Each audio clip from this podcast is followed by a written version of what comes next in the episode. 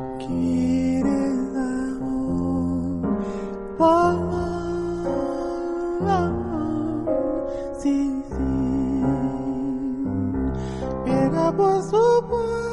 نجح بتحويل الصوت البشري إلى آلة موسيقية بحد ذاتها تقلد حينا البيانو وترافق حينا آخر على طريقة الدرامز والإيقاعات تنجح في تجسيد آلة ال bass وتتحاور مع باقي الأصوات. الحلقة الثالثة حول المغني بوبي ماكفيرن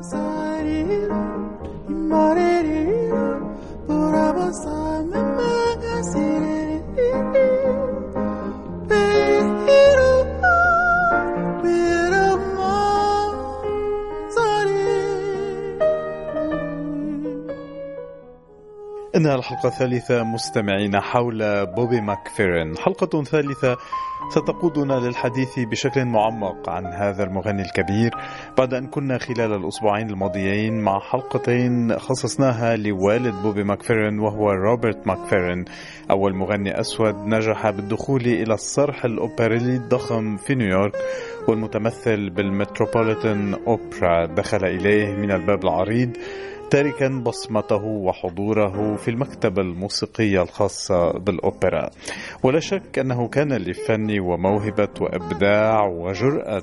روبرت ماكفيرن أثر كبير على ابنه الذي لولا هذا الإرث الموسيقي الذي حمله إياه بطريقة مباشرة أو غير مباشرة لما نجح بالوصول إلى ما وصل إليه من فن عال وإبداع لا متناه وخيال غير محدود.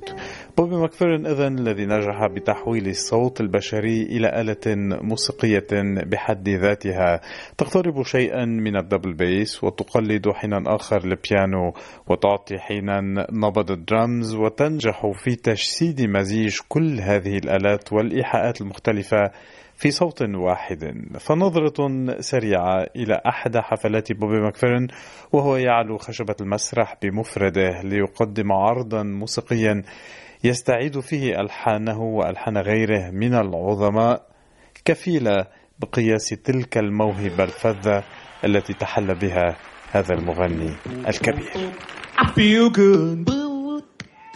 Knew that I I feel good. I knew that I wouldn't.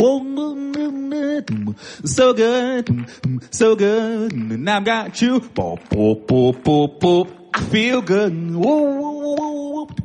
that I wouldn't. I feel good. Knew that I would. So good, so good, and I've got you.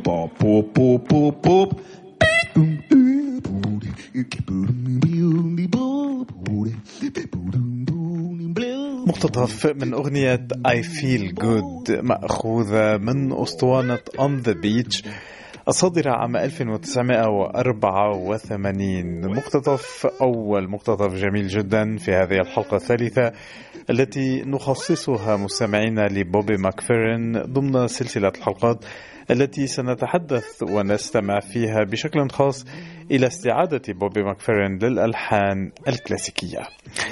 بعض المعلومات حول بوبي ماكفيرن الذي ولد في الحادي عشر من مارس أذار عام 1950 في منهاتن في نيويورك حيث كانت الموسيقى حاضرة بقوة في المنزل العائلي من خلال أبيه المغني وأمه. المغنية. كنت أعرف أنني موسيقي منذ صغري. هذا ما قاله بوبي ماكفيرن عن نشأته ليضيف كنت أعرف جيدا أنني مهتم كثيرا بالموسيقى. ومن هنا أذن هذه الدروس التي تبعها في عزف على البيانو والكلارينات ولم يحد بوبي ماكفيرن نفسه بنوع موسيقي معين خلال سنوات المراهقة والشباب. حيث تنقل بين عالم الجاز والموسيقى الراقصة وموسيقى الكباريه لحين بلوغه السابعة والعشرين من العمر. ففي ذلك النهار في مدينة سولت ليك سيتي غرب الولايات المتحدة حيث كان يعمل بوبي ماكفيرن كمرافق على البيانو لقسم الرقص الخاص بجامعة يوتا يخبر أنه كان يتجه سيرا على الأقدام نحو منزله لتناول الغداء وعرف فجأة أنه مغني. ويخبر بوبي ماكفيرن أنه اتصل بفندق الهيلتون ليطلب منهم الاستماع إليه. أدى خمس أغنيات نجحت بإعجاب المسؤولين الذين قاموا بتوظيفه كمغن في ال piano bar الخاص بالأوتيل. لتشكل تلك إحدى المحطات الأساسية التي وجد من خلالها الفنان طريقه.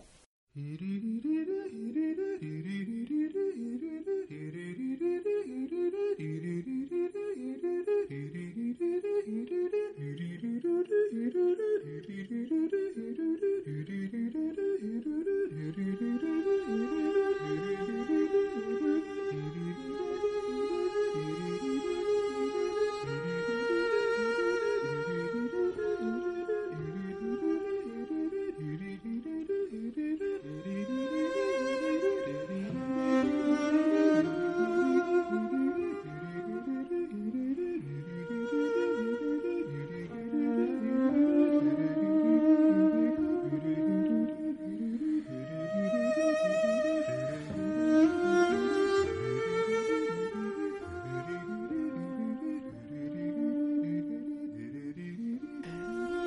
مقتطف من أسطوانة جميلة جدا. قام بوبي ماكفيرن بتسجيلها مع عازف التشيلو يويو ما وتجسد هذه المقطوعة طبعا. لقاء المؤلف يوهان سيباستيان باخ.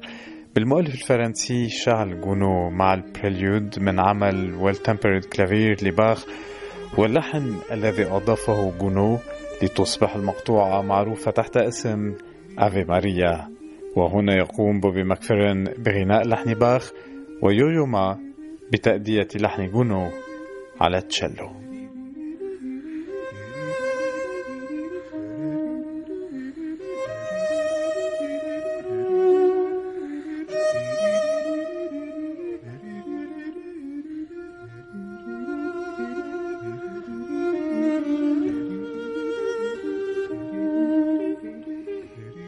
مقتطف آخر من هذه المقطوعة الجميلة مستمعينا من أسطوانة Hush بين بوبي ماكفيرن ويويو ما وهي ليست المرة الأولى التي أدى فيها بوبي ماكفيرن هذا اللحن الرائع إذ أنه قد تسنى له أن غناه في حفل في مدينة برشلونة الإسبانية حيث أدى لحن باخ بنفسه وترك للجمهور المساحة ليؤدي لحن جونو.